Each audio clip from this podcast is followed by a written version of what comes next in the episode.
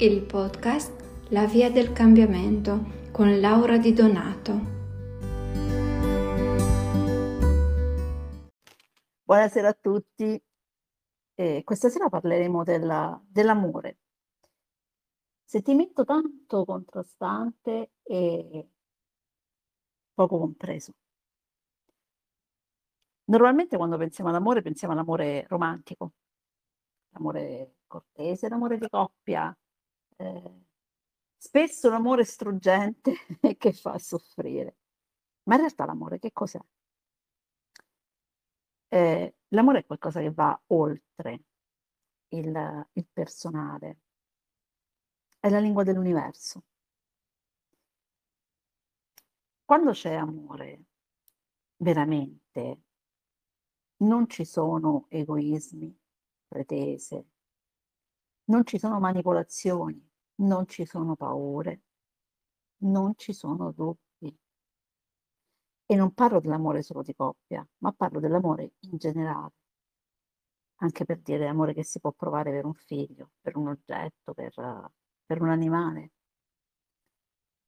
Molto spesso eh, noi diamo il nome di amore a qualcosa che in realtà non è, non è per niente amore perché abbiamo bisogno intanto di, di amare in generale, perché l'amore di per sé è qualcosa che, anche se in minima parte, quando lo proviamo, perché in genere è in minima parte in questi casi, perché noi proviamo amore, ma molto spesso è un nostro bisogno, una nostra paura. Chi per esempio ha la ferita d'abbandono amerà incondizionatamente l'altro, magari eh, si farà fare di tutto pur di non essere abbandonato. O vale anche in parte per chi ha la ferita da rifiuto. Chi ha questa tipologia di, di ferita, per esempio, amerà i figli in modo eh, esagerato, non gli permetterà di vivere, li controllerà oltre misura, sperando in qualsiasi modo di poterli trattenere a sé. Avete mai sentito dire, eh, ecco da quando si è sposato mio figlio ho perso un figlio ma ho acquistato una nuora? Come se, o il contrario, ho perso una figlia e ho acquistato un genere. Come se eh, il figlio che se ne va di casa fosse una perdita. E questo denota moltissimo la, la sofferenza interiore dei genitori che lo dicono. E quanto poco sia vicino all'amore il sentimento che provano, per quanto possa essere grande ciò che provano per, per i figli, ma è offuscato dal bisogno, dalla paura. E più temiamo di perdere qualcosa, meno amore c'è lì.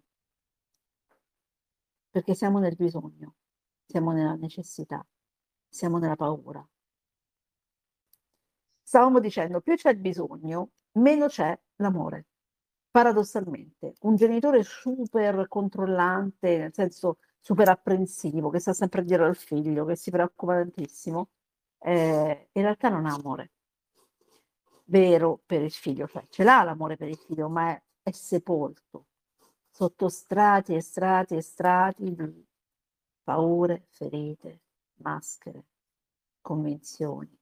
Stavamo dicendo che eh, quando c'è amore non ci sono paure, non c'è bisogno di controllare l'altro, il figlio, eh, non si vive proprio il terrore. Quando ci sono questi elementi di proprio di paura, sofferenza, eh, angoscia, non c'è amore. L'amore è quel filo sottile che unisce tutti gli esseri viventi. Eh, vi faccio un esempio, come Immaginate l'universo come un grandissimo albero. È vero che magari le foglie possono essere lontanissime dalle radici, ma dentro ci scorre la stessa linfa. Quello è l'amore, cioè quel qualcosa che scorre dentro ognuno di noi e dentro tutti, ci tiene collegati tutti, quello è l'amore. Quello vero. Adesso però per imparare a riconoscere questo andiamo un attimo a vedere eh, quali sono le distorsioni dell'amore? Perché ci sono? Faremo una piccola analisi soprattutto dell'Occidente, della nostra zona, giustamente. Perché della nostra zona? Perché ovviamente luogo che vai, convinzioni che trovi. giustamente proprio. E noi abbiamo il mito incredibile dell'amor cortese, la sofferenza d'amore, questi amori contrastati, come se l'unica storia bella da raccontare debba essere una storia difficile, debba essere quella in cui le persone non riescono a stare insieme, hanno questo amore travagliato, stile Tristano Isotta. E... O Rolando, o Giulietta Romeo, quelli in cui c'è proprio quella sofferenza incredibile e i due non riescono a stare insieme e da lì parte anche la paura poi genitoriale, eh? sempre dell'abbandono, siamo sempre lì. Perché vi dico questa cosa? E, e vi invito a farci caso quando guardate qualche film o leggete qualche libro così complicate.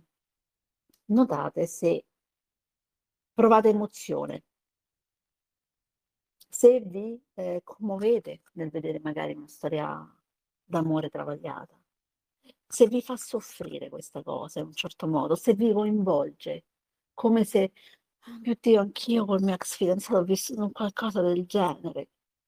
Ecco, se avete queste, una di queste cose che ho appena elencato, eh, sicuramente avete la convinzione dell'amor cortese avete quello stampo lì. E quello è bellissimo dal punto di vista letterario, ma pessimo dal punto di vista relazionale, perché quello porta ad avere relazioni tossiche, di qualsiasi tipo, tossiche, altamente tossiche. È chiaro che in un libro, che in un film eh, raccontino storie travagliate, se no il film si chiuderebbe in 5 minuti e eh, il libro stesso. Immaginate la storia. Si incontrano due, cuori, fiori, amore, eh, luce negli occhi, attrazione pazzesca, tutto stupendo e due si mettono insieme e è finito. 5 minuti è finito il film. Che ci scrivi su una pagina di un libro per far sì che la persona, che il lettore vada fino alla fine? È chiaro, deve essere avvincente, quindi lì hanno incominciato con tutte queste cose eh, a raccontare tutte queste disavventure amorose. Nell'amor cortese addirittura li raccontavano a voce prima, no? Ma la cosa importante è comprendere che in realtà questo d'amore è ben poco. Non ci serve lo struggimento, serve la conoscenza di se stessi. La maggior parte delle volte noi abbiamo paura tantissima paura di rimanere soli e ancora di più, più c'è attaccamento verso un'altra persona, verso chiunque sia, che sia un compagno, un figlio, un amante o, o verso qualcosa, perché lo stesso ci sono persone che spostano la dipendenza affettiva, le paure sul materiale, solo perché sono più facilmente controllabili le cose rispetto alle persone, ma sempre di un amore distorto si parla. E questa cosa denota di fondo una paura della morte. Quando noi vogliamo trattenere qualcosa a ogni costo, è perché vorremmo avere quel barlume di speranza di essere immortali. E il paradosso è che noi, in quanto anime, siamo già immortali, solo che lo vorremmo qui in tempo, nel tempo materiale. Lo so, eh, adesso ve la spiego mm, con un po' più di calma questa cosa. Praticamente è, io ho paura di lasciare andare, o meglio, soffro nel lasciare andare, per esempio, una persona con cui sto male Oppure soffro a lasciare andare il vecchio smartphone anche se non mi serve più, però non voglio vendere. O se è rotto, mi spiace buttarlo, non riesco a lasciarlo andare. Oppure una compagnia d'amicizie con cui non ho più niente da spartire, però non lo voglio lasciare andare. Perché c'è l'errata convinzione che la separazione sia un richiamo alla morte. L'unica separazione vera che ci spaventa è quella. Ci sono persone che vivono malissimo perché temono la perdita dei loro cari o la morte dei loro cari. Vi posso dire che io questa cosa ce l'ho avuta per tantissimo tempo. Ovviamente è una convinzione che è nata quando ero piccola, microscopica, andavo forse all'asilo, ma forse neanche ci andavo. E ve la racconto per farvi comprendere come nascono queste festerie. Praticamente andavamo al cimitero a trovare mia nonna, e, che è morta quando io ero un anno e mezzo. A Roma c'è un cimitero bellissimo che è il Verano, è un cimitero monumentale. E mentre andavamo lì, mia madre mi faceva vedere queste statue e me le descriveva. Solo che tra le varie statue ce n'era una di un bambino che andava a scoprire al letto praticamente e trovava la mamma morta. C'erano proprio storie su questi monumenti. E quella cosa ovviamente mi sconvolse perché io come? Cioè, posso può non svegliarsi, mamma, cioè, ma immagina un bambino di 2-3 anni, ovviamente si spaventa. E io ho avuto paura per tantissimo tempo. La mattina, per esempio, se mia madre non si svegliava prima di me, io avevo paura ad andare di là. Quindi pensate quanto possono influenzarci queste cose, quanto possa essere forte la paura stessa della perdita e della separazione. In realtà non è che fosse accaduto qualcosa di drammatico, però è la presa della coscienza, è la presa proprio della coscienza della morte, la consapevolezza della morte. E questo capita più o meno a tutti anche quando sono piccoli, perché? Perché magari mentre siamo piccini, tranquilli e sereni, che succede? Che muore un nonno, che muore il genitore di un compagnetto, che muore il gatto, che muore qualcuno. E, e da piccoli si ha innanzitutto la, la, sensazione che la vita sia eterna, no? non cioè, il bambino naturalmente non non ha la percezione della morte.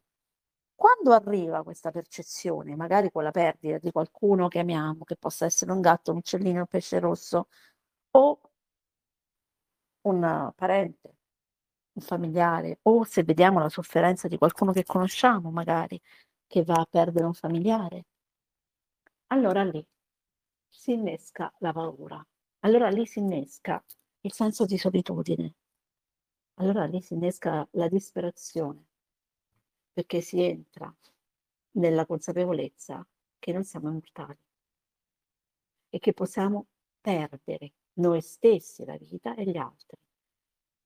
Ma in realtà quello che ci fa più, più paura in genere è perdere la nostra vita, cioè l'essere umano ha proprio paura di morire, anche quelli che dicono di non averne. Insita da una parte eh, è merito del, dell'istinto di autoconservazione, grazie a Dio che c'è quello, se no faremo delle cose eh, assurde e ci metteremo in pericolo continuamente. Ma mentre quello è un istinto, le paure vanno a generare dei meccanismi inconsci allucinanti, per cui noi non siamo consapevoli di aver paura di morire, ma temiamo di perdere il lavoro, ci facciamo venire l'ansia, gli attacchi di panico perché temiamo di perdere il fidanzato, o di non trovarle rimanere da soli, quindi la solitudine, la separazione dagli altri, uguale la morte. Io vorrei che facesse un bellissimo esercizio, vorrei che compilaste una lista con tutte le cose che temete di perdere, tutte, scrivetecele tutte e chiedetevi il perché. Per ogni singola cosa, che sia umana, o eh, animale, cioè che sia un essere umano, che sia un animale, che sia un, un oggetto, un lavoro, qualsiasi cosa, chiedetevi perché. Se sarete così bravi, arriverete alla conclusione che l'unica cosa che veramente temete è di perdere voi stessi, la vita. E allora qui bisogna andare, fare un passettino indietro per uscire da un sacco di dinamiche tossiche Diciamo questa è una scorciatoia, eh? perché noi naturalmente abbiamo bisogno di comprendere come funzioniamo, di vedere le nostre ferite, tutto quello va fatto, tutto, leggetevi i libri, osservatevi, osservate le vostre reazioni, fate gli schemi di ogni singola relazione che avete vissuto, sia amorosa che amorosa diciamo quella che aiuta di più. Ma anche quelle amicali, per esempio, anche coi vostri genitori o fratelli. Scrivetevi tutto e trovate le analogie, perché nessuno meglio di voi può farlo. E le analogie possono essere anche dovute alle vostre paure. Eh, tipo, quando ero fidanzato con Tizio, io temevo, che ne so, che lui facesse qualche sciocchezza, che andasse in moto perché temevo di perderlo. Poi aveva un figlio, no, io ho paura quando prende l'autobus, mi deve chiamare quando arriva, mi deve chiamare quando torna. Mm.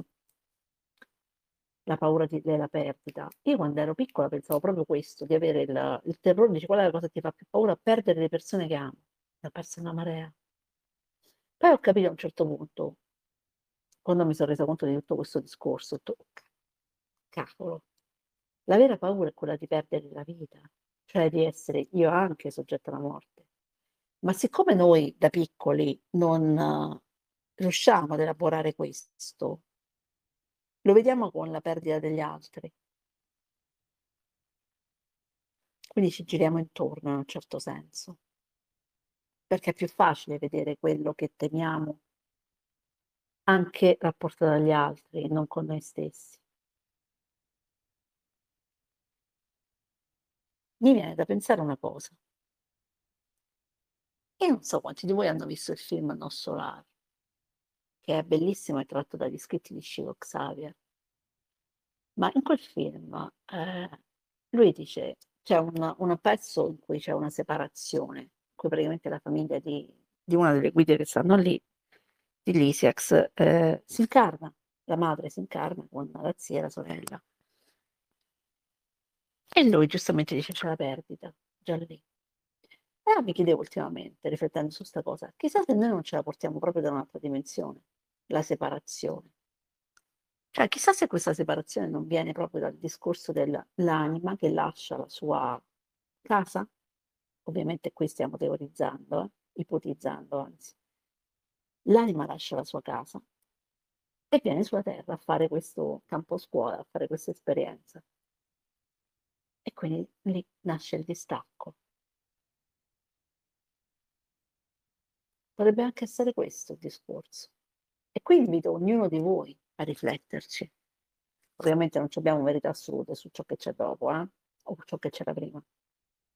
Però per chi crede nella reincarnazione potrebbe essere una, un buon punto. Bayes, per esempio, dice che la paura nasce anche da, dai traumi delle vite precedenti, cioè se uno è morto in un modo traumatico, poi magari nasce già paura, cioè già da piccolissimo manifesta la paura, delle paure inconsce, perché si porta magari traumi delle vite precedenti.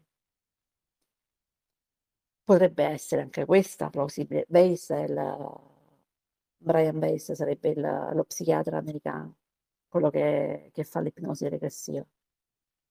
E io vi posso dire una cosa riguardo all'ipnosi. A volte eh, è facilissimo andare in ipnosi e eh, quando sei in stato ipnotico non c'è un senso tempo-spazio. Cioè, tu sei lì, percepisci le cose, ma fino a un certo punto non è che non sei consapevole perché ricevi messaggi, ma spesso capita di andare in altri ponti, di vedere cose che non c'entrano con questa realtà, con queste dinamiche. E questo può essere un'informazione grande. Quindi chiedetevi col test kinesiologico se avete qualche paura, se per caso non è qualcuna, qualcosa che deriva da una vita precedente. Sembrano strani questi discorsi, lo so. Ma noi partiamo dal presupposto che la verità assoluta non ce l'abbiamo, non lo sappiamo. Quindi mettiamola in mezzo nel calderone della consapevolezza. Perché? E se fosse così, potremmo allora guardare le nostre vite, le nostre, i nostri piccoli e grandi drammi e traumi da un punto di vista più elevato, da qualcosa di diverso, no? Potrebbe essere un, un punto di vista che chiarisce delle cose, che ci facilita nel comprendere. Potrebbe. E siccome come non ci costa niente fare il test kinesiologico, proviamo, vediamo con cosa può uscire. Magari vi esce qualche informazione del genere. E, e vi rendete conto che è un qualcosa che state vivendo così in modo drammatico, in realtà è semplicemente qualcosa che vi state portando da un'esperienza pregressa, che non ha più motivo di esistere, che non vi serve più e quindi potete lasciarlo andare. E non è una separazione drammatica, lasciarlo andare. Anzi, diventa un lascio la zavorra quando sto sulla mongolfiera, così mi innalzo. Diventa qualcosa di diverso. La consapevolezza fa un po' tipo il film up, metti i palloncini sulla casa e che siamo noi, la nostra casa, il nostro essere, e ci permette di volare. Di volare nello spazio delle infinite possibilità o nello spazio delle varianti, come direbbe Zena. Ci permette di andare oltre. Ci permette di vedere le cose con estrema facilità e soprattutto ci permette di viverci le cose con estrema facilità. Torniamo alla, alla base. Lo scopo della vita è vivere, fare questa esperienza con amore. Ma per fare questa esperienza con amore dobbiamo imparare a togliere ciò che ci tiene lontani dall'amore, cioè tutte quelle paure, tutti quei blocchi che ci impediscono di essere amore. Io sento una marea di persone che dice io sono amore, poi però non fa vivere magari i figli o è nel pallone totale se il compagno non fa qualcosa che, che vorrebbe questa persona, oppure un attaccamento morboso, ha un attaccamento morboso con la materia. E allora come fai a essere amore?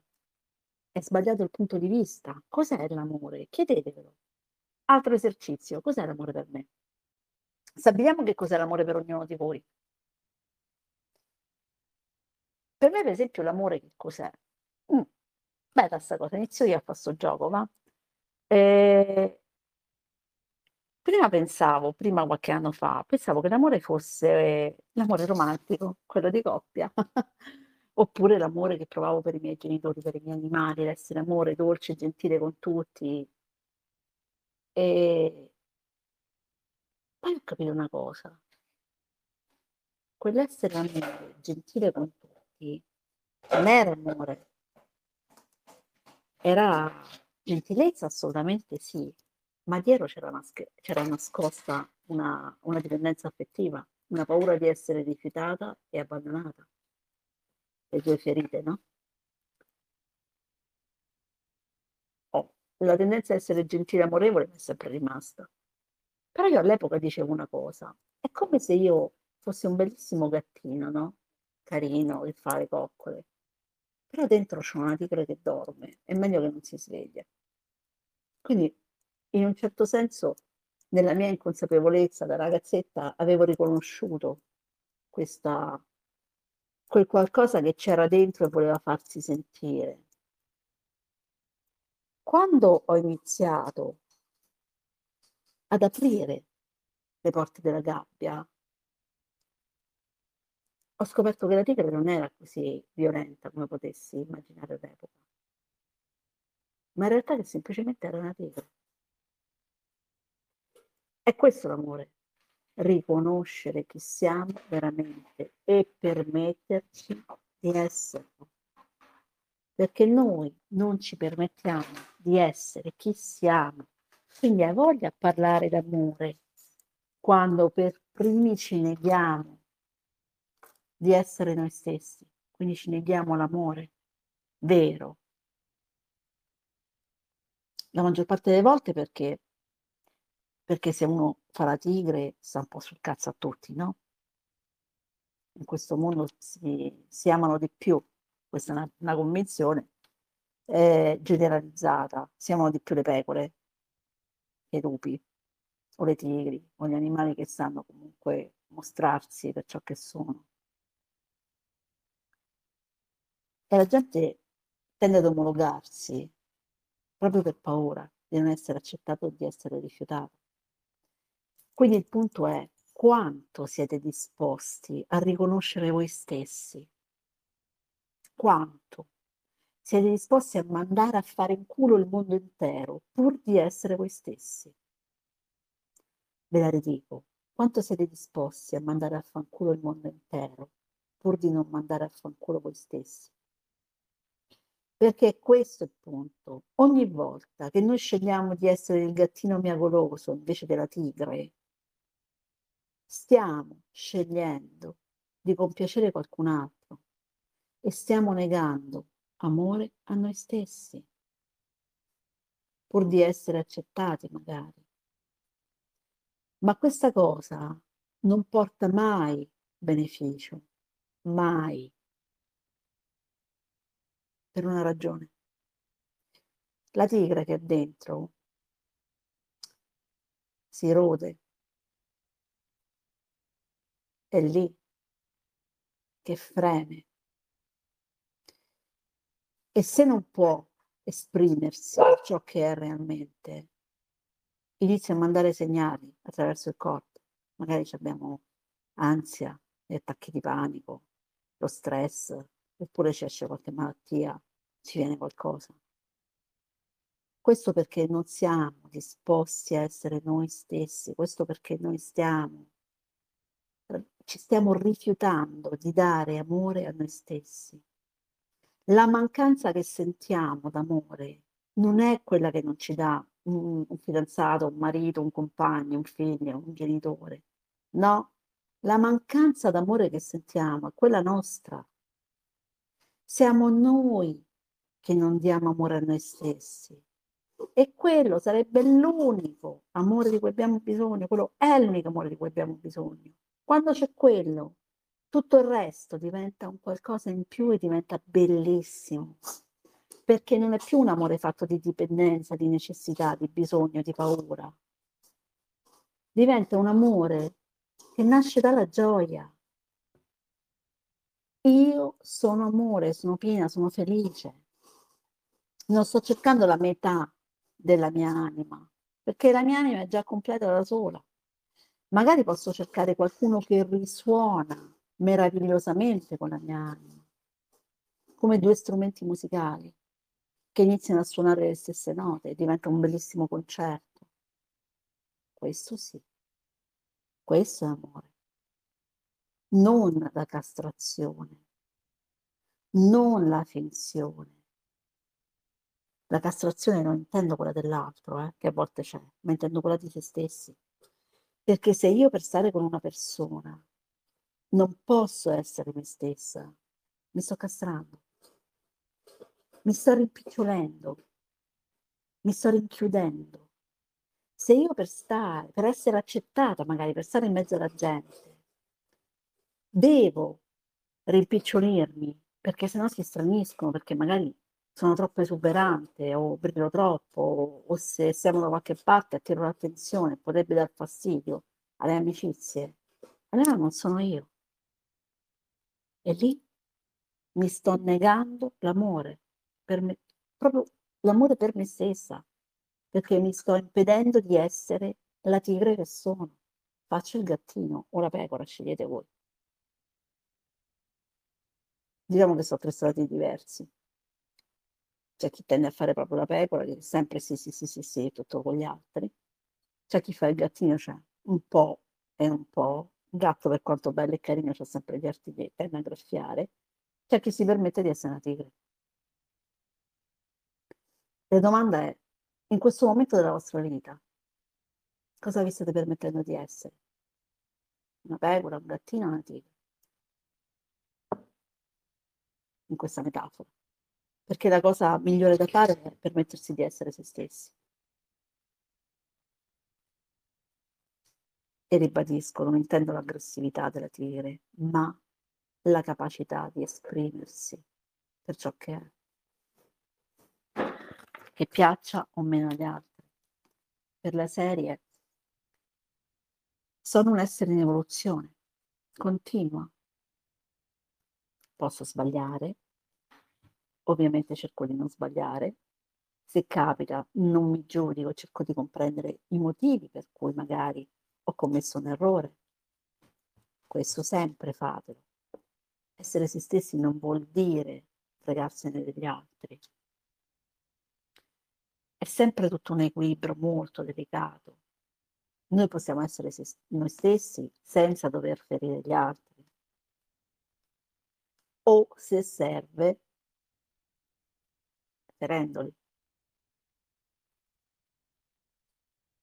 E vi faccio un esempio. Un po' di tempo fa è venuta da me una ragazza con una madre iper super mega maxi controllante e, e lei non ce la faceva più a vivere questa situazione, veramente pesante la situazione. E a un certo punto si è resa conto di questa cosa, ha iniziato a leggere i libri e ha anche detto alla madre, eh, non fare più questa cosa, cioè non mi dire più tutto quello che devo fare, perché il messaggio che mi fai passare è uh, non riesco da sola a farlo, quindi mi metto in sicurezza, come me l'hai sempre messa sin da quando ero piccina. Anche a scuola ero timida, non riuscivo a, ad andare bene, a magari esprimermi durante le, le interrogazioni, perché avevo sempre paura, sempre questo terrore. E benché questa ragazza avesse sempre avuto voti altissimi a scuola, buoni comunque, quasi in tutte le materie, la madre, pur di non riconoscere i suoi errori, gli ha detto: Ma se io quando sono andata a scuola mi hanno detto che tu eri proprio incapace, non eri proprio capace di andare a scuola di studiare. E, e questa è una di quelle madri che si reputano madre coraggio, no? Le madri, quelle super bravissime, meravigliose. Cioè, addirittura ha distorto una verità. Questa ragazza, eh, giustamente diceva, è incredibile questa cosa. Perché io andavo benissimo a scuola, cioè andavo bene, ero timida. Però non andavo male, non è che ero, non ero capace. Cioè, e non hanno mai detto una cosa del genere. Magari dicevano potrebbe applicarsi di più. La ragazza è intelligente, brava, ma potrebbe applicarsi di più. Eppure la madre riuscì a dire una cattiveria del genere pur di manipolarla e di restare nella, eh, nella giustizia, secondo lei, nella giustezza di sé. Non mi viene di essere del punto della ragione. Quindi pensate, dire quella parola amore, quante cose orribili ci sono. È per questo che bisogna imparare ad essere una tigre.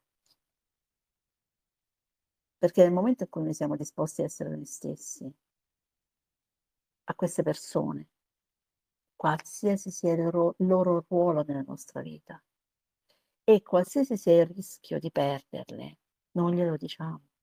Questa cosa non va bene per me. In questo modo tu mi stai facendo del male, quindi grazie, ma anche no. E puoi essere mia madre, puoi essere mio compagno, puoi essere mio figlio, ma ci sono dei limiti invalicabili e quei limiti sono dati dall'amore per se stessi.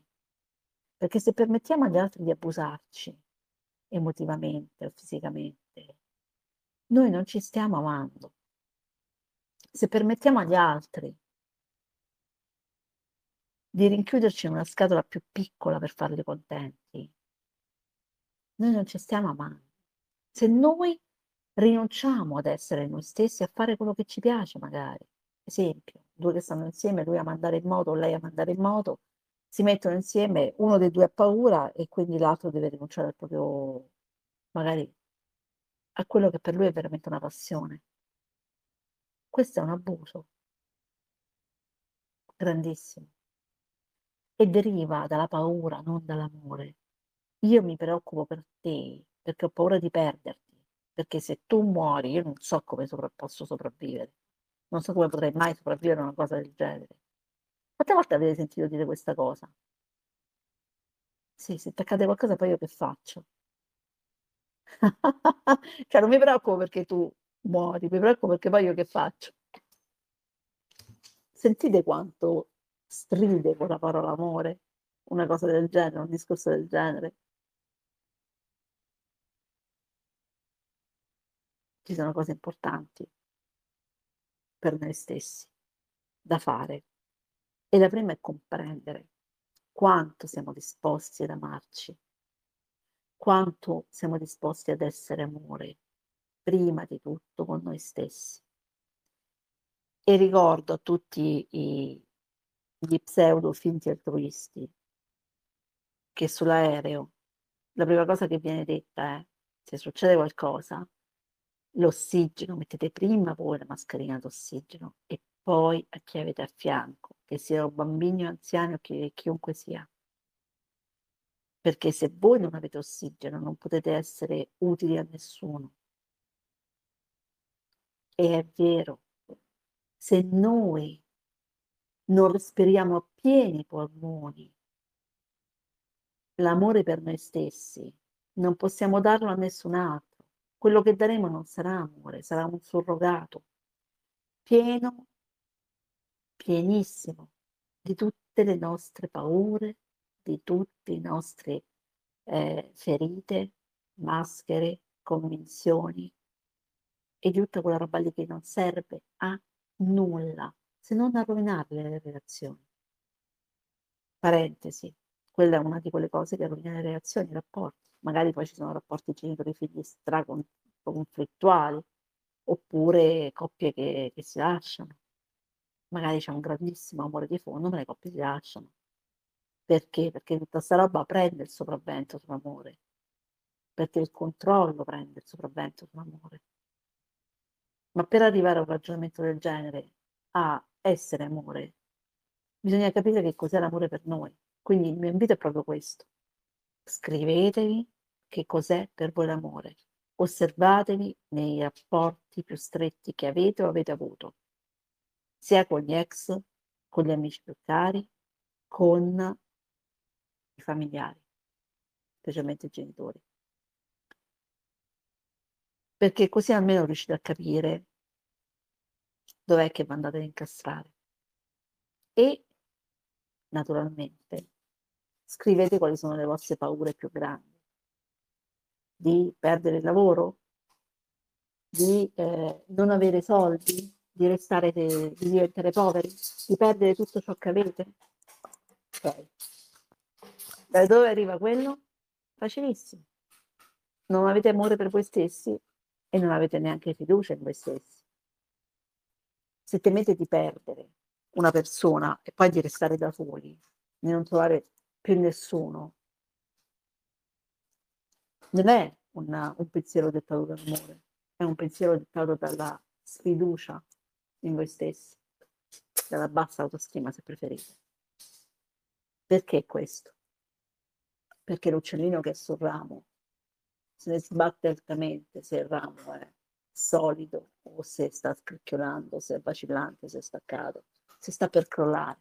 Ne può fregare di meno per una semplicissima ragione. L'uccellino fa federe sulle sue ali, punto. L'unica cosa che interessa all'uccellino, che ha le sue ali per volare. Quindi non gliene frega proprio assolutamente niente di quello che, che può esserci intorno, di dove si appoggia. Quando noi abbiamo paura di perdere qualcosa, perché non consideriamo, non ci fidiamo delle nostre ali. Siamo uccellini ricoglioniti, che ci dimentichiamo di avere le ali. Questo è il punto. E allora un'altra bella domanda è quanto voglio essere un uccellino rincoglionito, quanto invece voglio essere un uccellino che sa volare. Devo farsi certe domande. Ma in realtà è molto molto molto più difficile, complesso e impegnativo restare in una vita che non ci piace. Vivere nella sofferenza continua del terrore di perdere qualcosa o qualcuno. Vivere nella, nella paura di esprimersi, vivere riducendo che siamo, sempre più piccoli, facendoci sempre più piccoli per non disturbare gli altri. Perché se brillate troppo, poi magari le amiche eh, non vogliono uscire con voi, o gli amici o al lavoro vi considerano male. Magari vi dicono che siete fastidiosi se rompiscatole, e, o le amiche che vogliono stare al centro dell'attenzione ma sono differenti i punti di vista. Un conto è una persona che recita per stare al centro dell'attenzione, un conto è una persona che è magnetica e al centro dell'attenzione ci sta, appunto. Perché? Perché attira la sua energia. Ricordiamoci che la lingua madre di tutti gli esseri viventi e non è l'energia. È chiaro che chi ha una buona energia, delle vibrazioni molto alte, chi è molto vicino all'essere amore, attira gli altri, è magnetico. Come la luce. Se voi accendete una serie di lampioni, gli insetti andranno sicuramente in quello più luminoso. Naturale. Non dobbiamo vergognarci, spaventarci di essere luminosi. Quante stelle ci sono in cielo? Quante ne conoscete? Sirio, la stella polare, sono quelle in genere che le persone ricordano di più. Perché? Perché sono le due luminose. Sirio, la stella del mattino e la stella polare. Del carro, del grande carro, no?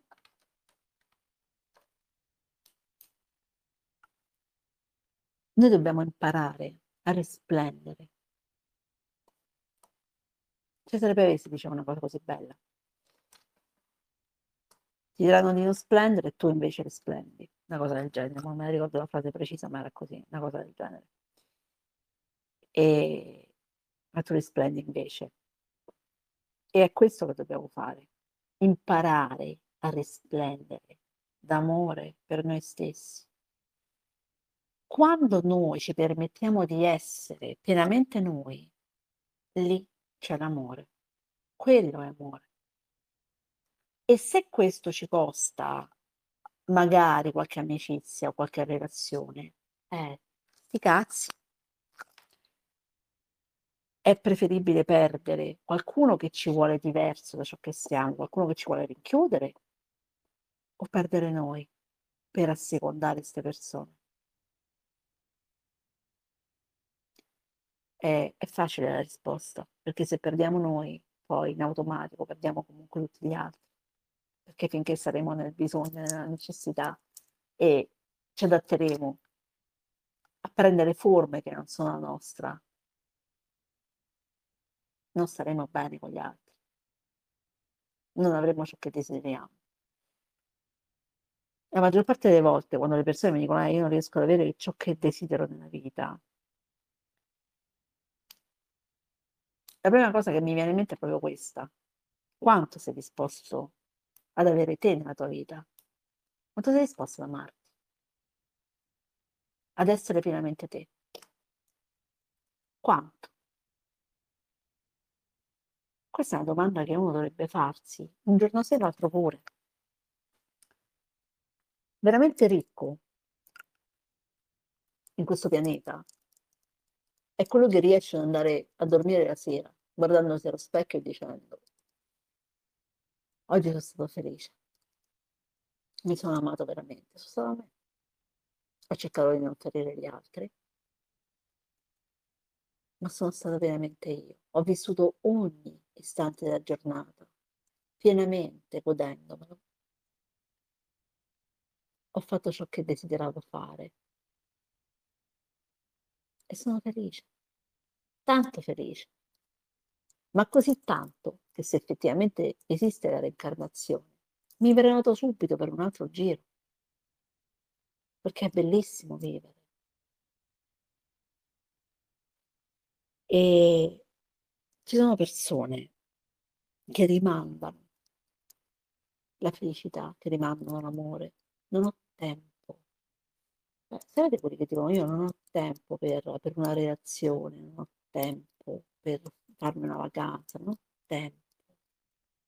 In realtà cercano disperatamente di trattenere la vita, ma chiaramente non possono farlo, quindi il tempo alla fine gli sfugge, quindi se la prenderanno in quel posto due volte.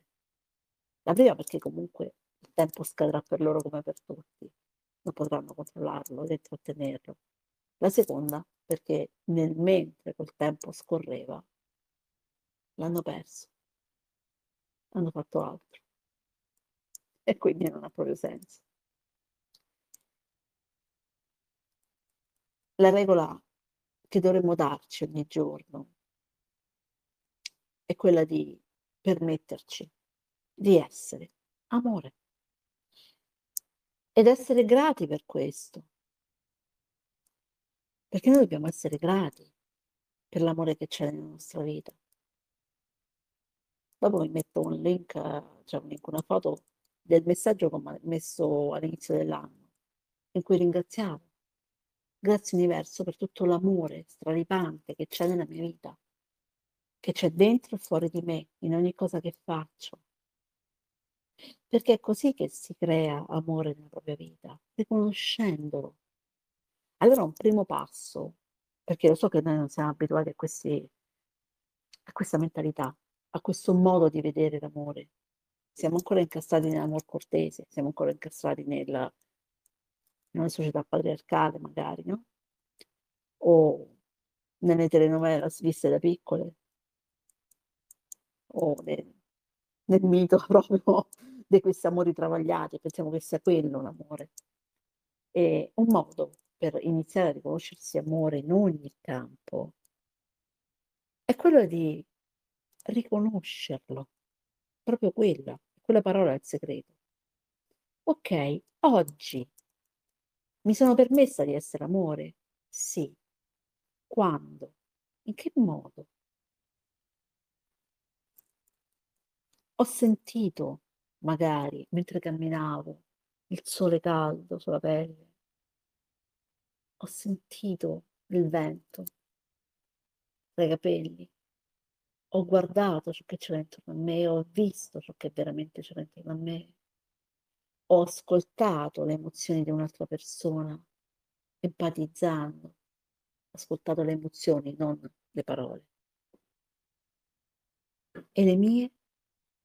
Ho fatto quello che veramente volevo fare. Ho reso questo giorno unico, meraviglioso da ricordare e non uno di quelli che tanto fanno volume come diceva Pieraccioni in un film. Bello pure quello, non mi ricordo che film era, bello. Qui diceva proprio questa frase. Dice i giorni, i giorni che si ricordano sono pochi, si contano sulle mani. Gli altri fanno volume. Ecco, una domanda da porsi è, oggi ho fatto sì che questo giorno diventi uno di quei giorni memorabili per me, degni di essere ricordati, o è un giorno che ho sprecato insieme a quelli che hanno fatto volume nella mia vita? E quando vi svegliate la mattina, chiedete, universo, cosa ci vorrebbe affinché questo giorno fosse meraviglioso per me? Tanto da andare nella classifica dei giorni belli, quelli, che, quelli per cui sono grata di essere qui a fare questa esperienza di vita, e non tra quelli che fanno volume ho tra i giorni belli e i giorni brutti quelli che fanno volume. I peggiori sono quelli che fanno volume. Cioè, paradossalmente meglio una giornata un po' non proprio bellissima, in cui c'è comunque qualcosa che quelli che fanno volume. Quelli che fanno volume vuol dire che praticamente no, siete stati col pilota automatico, cioè eh, non avete vissuto. Quindi, anche no, magari quelli brutti, se capita qualcosa di fastidioso, possiamo accogliere quello che arriva e cercare di cambiarlo cioè avete tutti gli strumenti, ve li abbiamo dati, quindi come la cambio questa cosa? Vi centrate, respirate, fate kenyoku, fate test kinesiologici, fate tutto quello che può servire per cambiare la situazione, l'energia.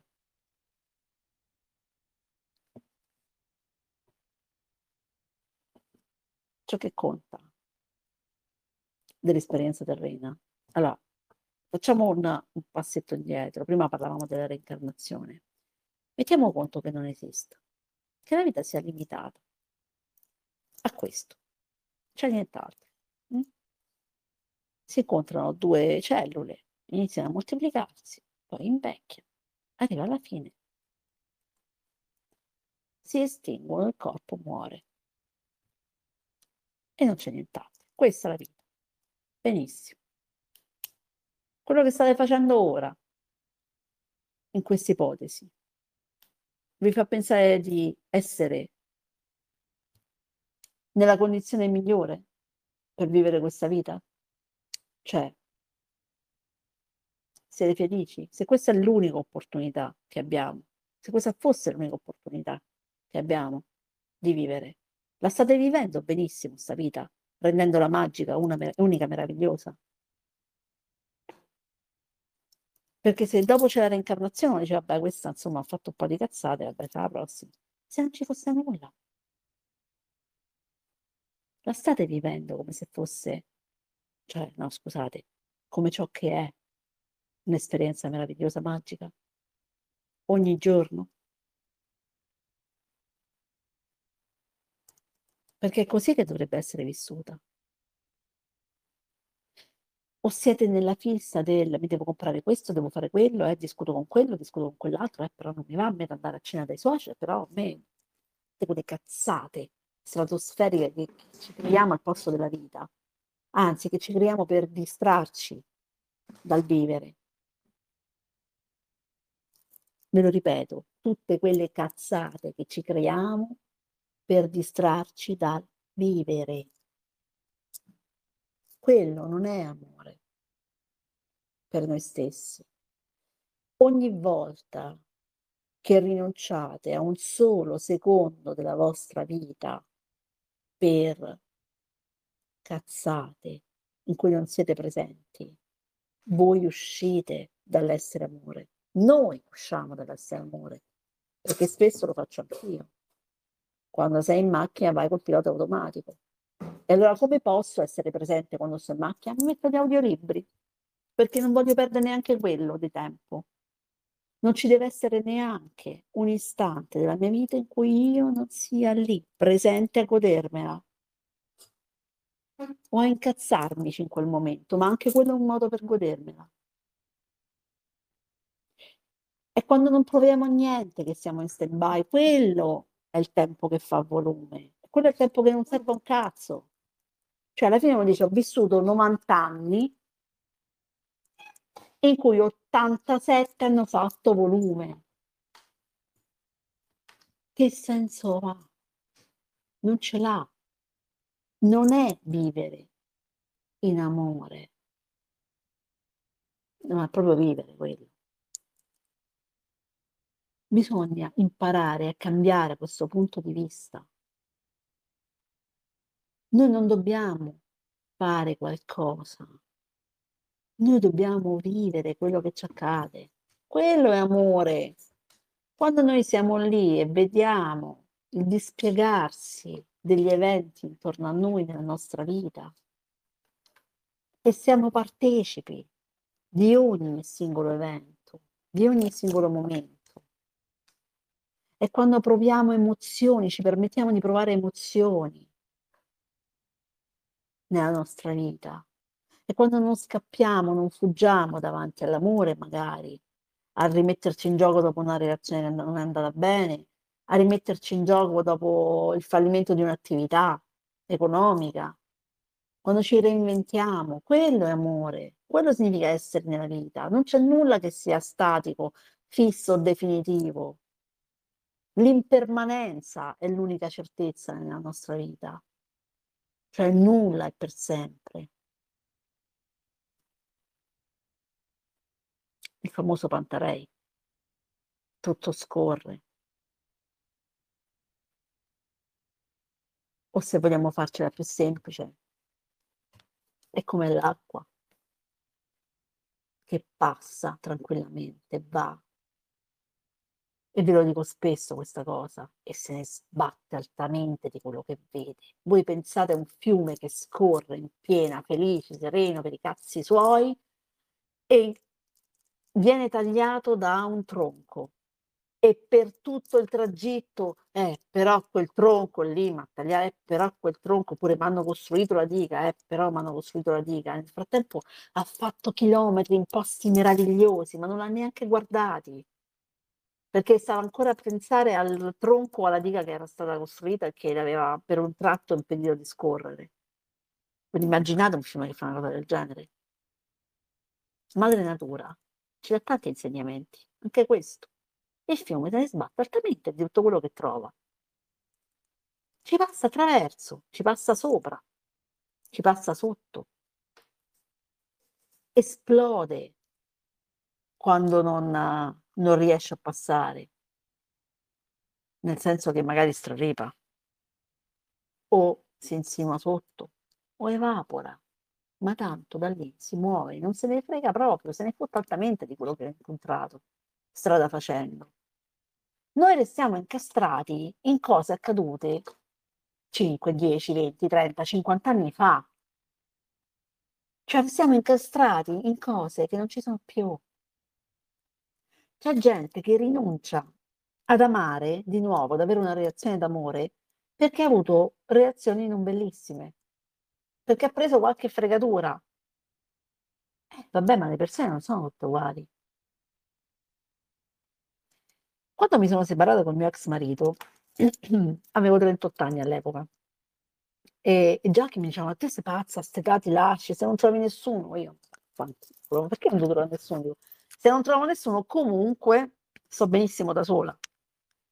E parlando con una mia amica qualche giorno dopo, lei mi disse: eh, no, ma infatti gli uomini, lei ha avuto una brutta esperienza con gli uomini, e mi diceva, con un uomo, no, no, gli uomini per carità sono tutti uguali, sono tutti stronzi, lascia perdere, no, no, meglio sta da sole. E io ho detto, ma che stai dicendo? Anche no. Mi ricordo quel giorno ero in lacrime, insomma, non era proprio uno dei giorni più belli della mia vita, però mi ricordo feci proprio questa riflessione, no? Un attimo, no, aspetta un attimo, no, no, no, no, no. Ma che stai dicendo? Dico, mica sono tutti uguali. Io mi voglio innamorare ancora, cioè voglio proprio il cuore che batte all'impazzata, le farfalle nello stomaco, voglio gli occhi a cuoricino, mi ci voglio perdere proprio negli occhi di questa persona. Ho detto, ma che stai dicendo? Bene, esattamente da quando gliel'ho detto non so quanti giorni siano passati, ma dalla separazione sono passati 20 giorni e io ho avuto un colpo di fulmine. Bellissimo, tra l'altro, la storia che dura da 10 anni. Quindi per dire, eh, perché? Perché andate poi a crearlo. Se avete una convinzione del genere che vi porta a rinunciare all'amore, cazzo state rinunciando a voi stessi,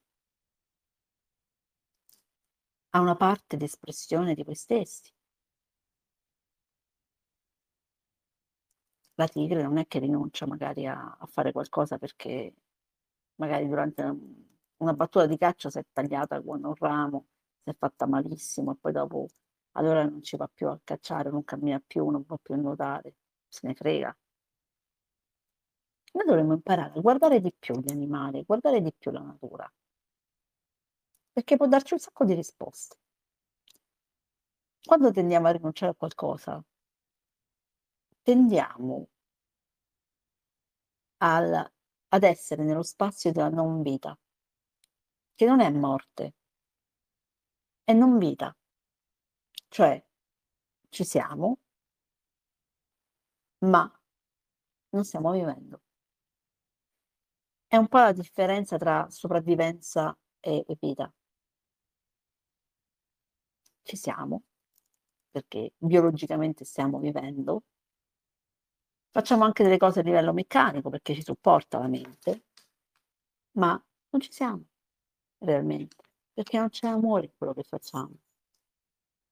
Non stiamo mettendo l'amore nella nostra vita, in ogni nostro attimo.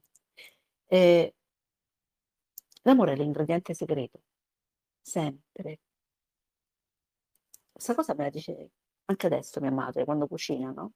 C'ha 91 anni lei e, e cucina ancora. Le piace, segue su Instagram dei cuochi, dei chef, l'unica cosa che fa, insomma, la sua età non riesce a fare molte cose, però cucinare è una cosa che le piace e continua a farla. A fatica a volte, io me la guardo e come fai? Si tiene in piedi per miracolo dico, e ti metti a cucinare. Dice, ah sì, sì, questo non mi toglie questo piacere perché alla fine. E lei dice sempre eh, che le cose che rendono ottimi i suoi piatti non sono gli ingredienti, ma è l'amore che ci mette nel prepararli. Io credo che abbia ragione. Anche perché con gli stessi identici procedimenti a me non vengono come a lei. Probabilmente è vera questa cosa quando mettiamo amore in qualcosa, quel qualcosa fiorisce. E l'altra sera ho fatto l'acqua di San Giovanni e intanto quando ho preso le piante era tardi, che ho fatto tardissimo come al solito al lavoro, e ho ringraziato, intanto mi son portata le forbici perché non volevo strappare le piante e le ho ringraziate con amore tutte quante per i fiori e le foglie che m'hanno dato e ero felice come una bambina, veramente in un negozio di giocattoli e ho messo a fare questa quest'acqua. E ero talmente felice che prima volevo metterci le pietre e mi son dimenticata di metterci le parentesi stavolta. Ehm, metto fuori il il catino con l'acqua, dico che era anche molto tardi, perché era già insomma notte. Lo vado a riprendere la mattina, cioè curiosissima appena sveglia lo vado vado ad aprire la finestra, era poco poco dopo l'alba e 2 dei 4 boccioli che avevo messo di rose erano fioriti. E io ho detto: "Ma le rose sbocciano di notte?" Ora io non non mi intendo di botanica, non lo so. Però 2 rose sono sbocciate, avevo fatto la foto la sera prima e l'ho rifatta la mattina. Va bene gli altri fiori si sono aperti con l'acqua, ma quelli erano proprio boccioletti chiusi, come hanno fatto ad aprirsi? E l'ho visto come una cosa bellissima, ho "Secondo me m'hanno ridato un po' dell'amore del tantissimo amore che gli ho dato, nel raccoglierle, nel metterle nel nel catino proprio con amore." Cioè tipo un bocciolo che s'era girato io lo rimettevo dritto, sai 'ste cose così proprio con cura, amorevole. Ma io in genere quando faccio qualcosa la faccio sempre con questa modalità, no, con molta cura, molta attenzione. E forse è questo che dovremmo imparare di più a fare con noi stessi.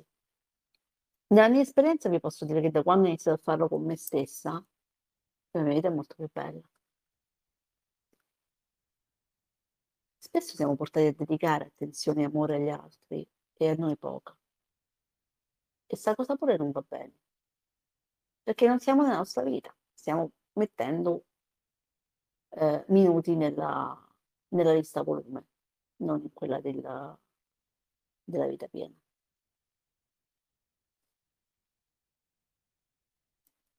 Quella cura amorevole dovrebbe esserci in ogni cosa che facciamo e non è difficile raggiungere questo stato. Dobbiamo un po' girare la mente, questo sì, perché tendiamo ad entrare nel pilota automatico. È proprio uno schema. La mente fa le cose è come noi installiamo un programma, quello inizia a fare quello che deve fare, punto.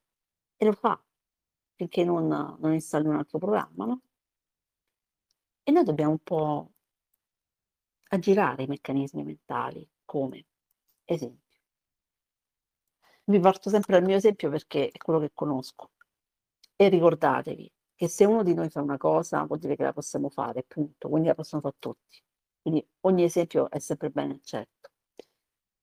Ehm, respirazione diaframmatica. Io tendo a respirare con la parte alta sul petto, il che porta ovviamente cervicale, problemi ai muscoli, insomma un po' di fastidi. Ehm, anche alla alla parte del dorso per esempio, alla spina dorsale, cioè la parte della colonna dorsale. E quindi devo riprendere a respirare con ultimamente m'è successa questa cosa perché quando sono magari sotto stress, particolare stress, in automatico rientro in questo meccanismo di respirare con col petto.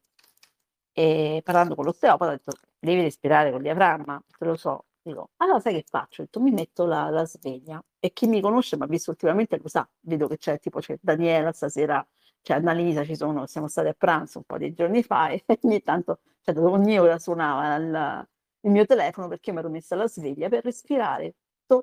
Devo ricordarmi di respirare, che fa ridere questa cosa.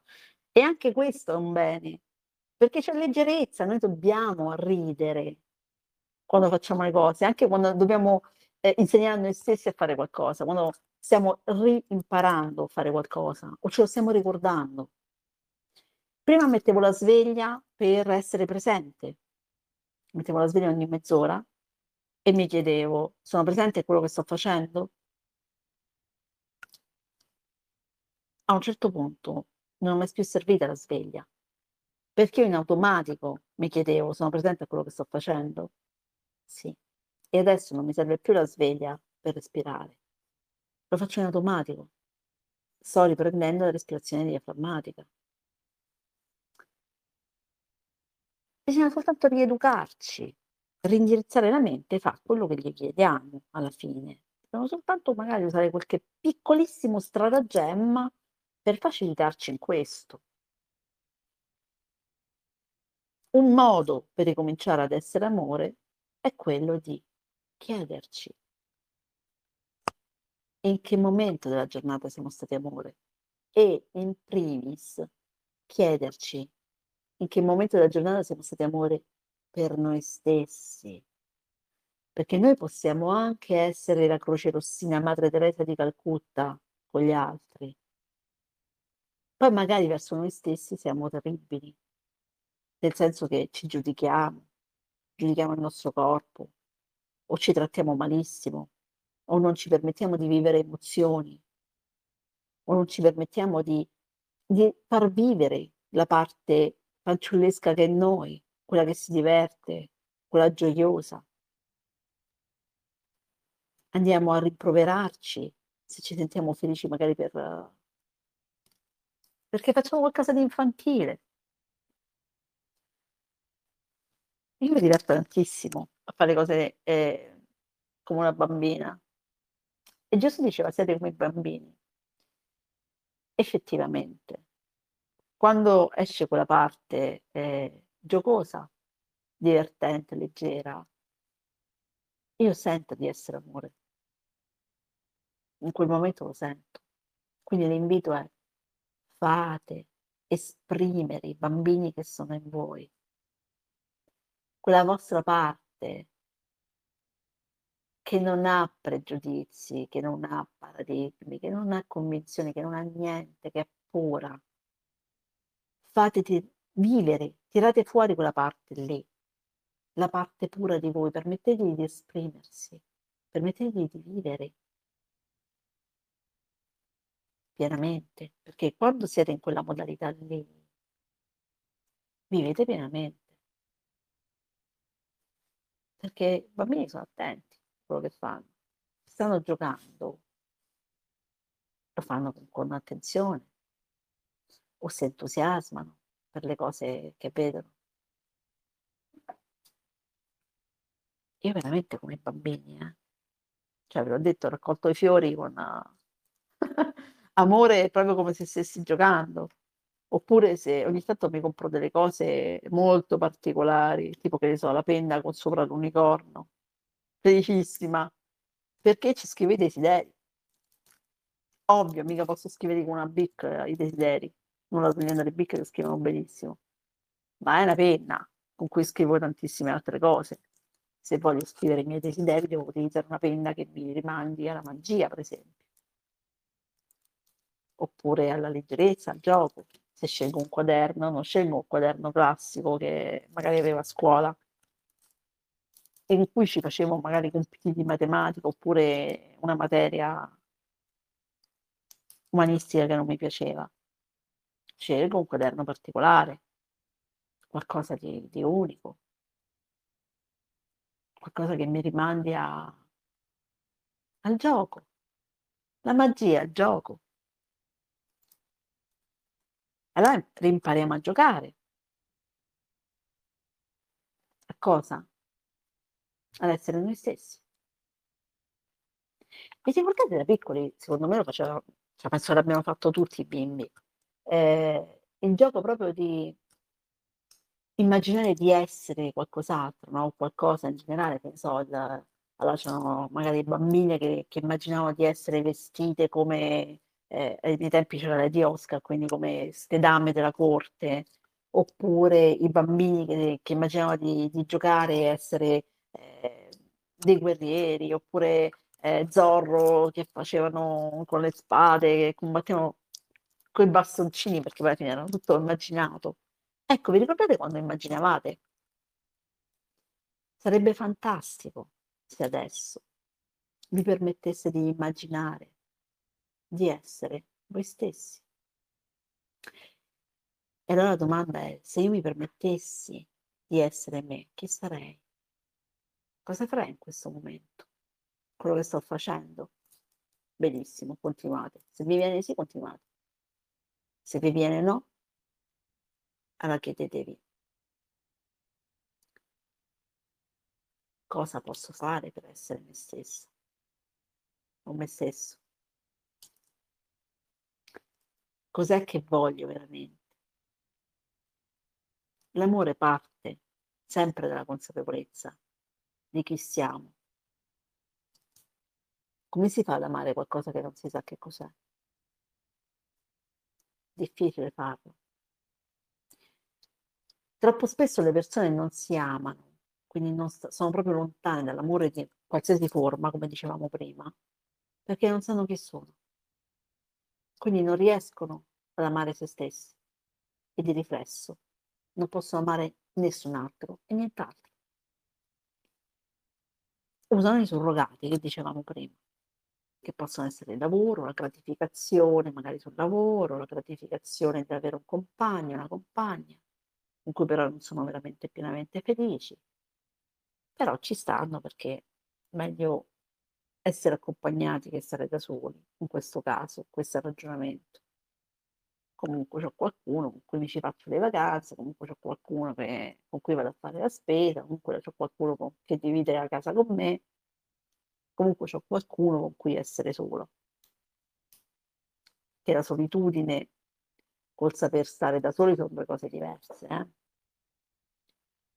molto diverse. In genere eh, il saper stare da soli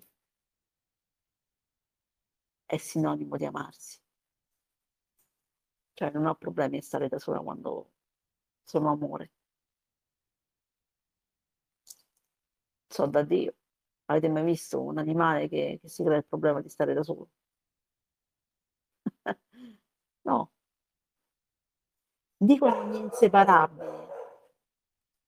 Ma inseparabili muoiono in gabbia perché quelli che scappano stanno tanto bene, mi pare, pure da soli. Anche questo mito. Mh. Mm. La verità è che noi siamo sommersi da convinzioni, da quello che dovrebbe essere giusto pensare, giusto fare, giusto provare, giusto dire. Ecco, prendete questa parola giusto, scrivetela su un foglietto, meglio su un foglietto strappato dalla carta igienica, così sarà più facile buttarlo nel water e scaricare. A noi non ci serve niente di fare la cosa più giusta, a noi serve di fare co- la cosa che ci rende felici. Ovviamente che sia legale, eh? Cioè quel qualcosa che ci rende felici. Per cui effettivamente andate la sera a dormire dicendovi, ah, che meraviglia, troppo bello vivere. Come dicevamo prima, se esiste una reincarnazione mi prenoto subito per un altro giro. È questo il misuratore della felicità. O, sia ben chiaro, felicità e amore vanno di pari passo, forse sono la stessa parte della stessa faccia della medaglia. Perché non si può essere felici se non si è pienamente amore. E non si può essere amore se non si è anche felici perché è proprio una, una conseguenza la felicità. Quando siete veramente pienamente amore, quando siamo veramente pienamente amore, siamo felici, perché non ci manca niente, perché non, non abbiamo paura di niente, perché non, non temiamo niente, perché non ci scoraggiamo per niente, perché tutto il resto è niente. Sentito bene? Paure, dubbi, incertezze, perplessità, seghe mentali equivalgono a niente. Ciò che conta è essere amore per vivere pienamente e meravigliosamente questa esperienza chiamata vita.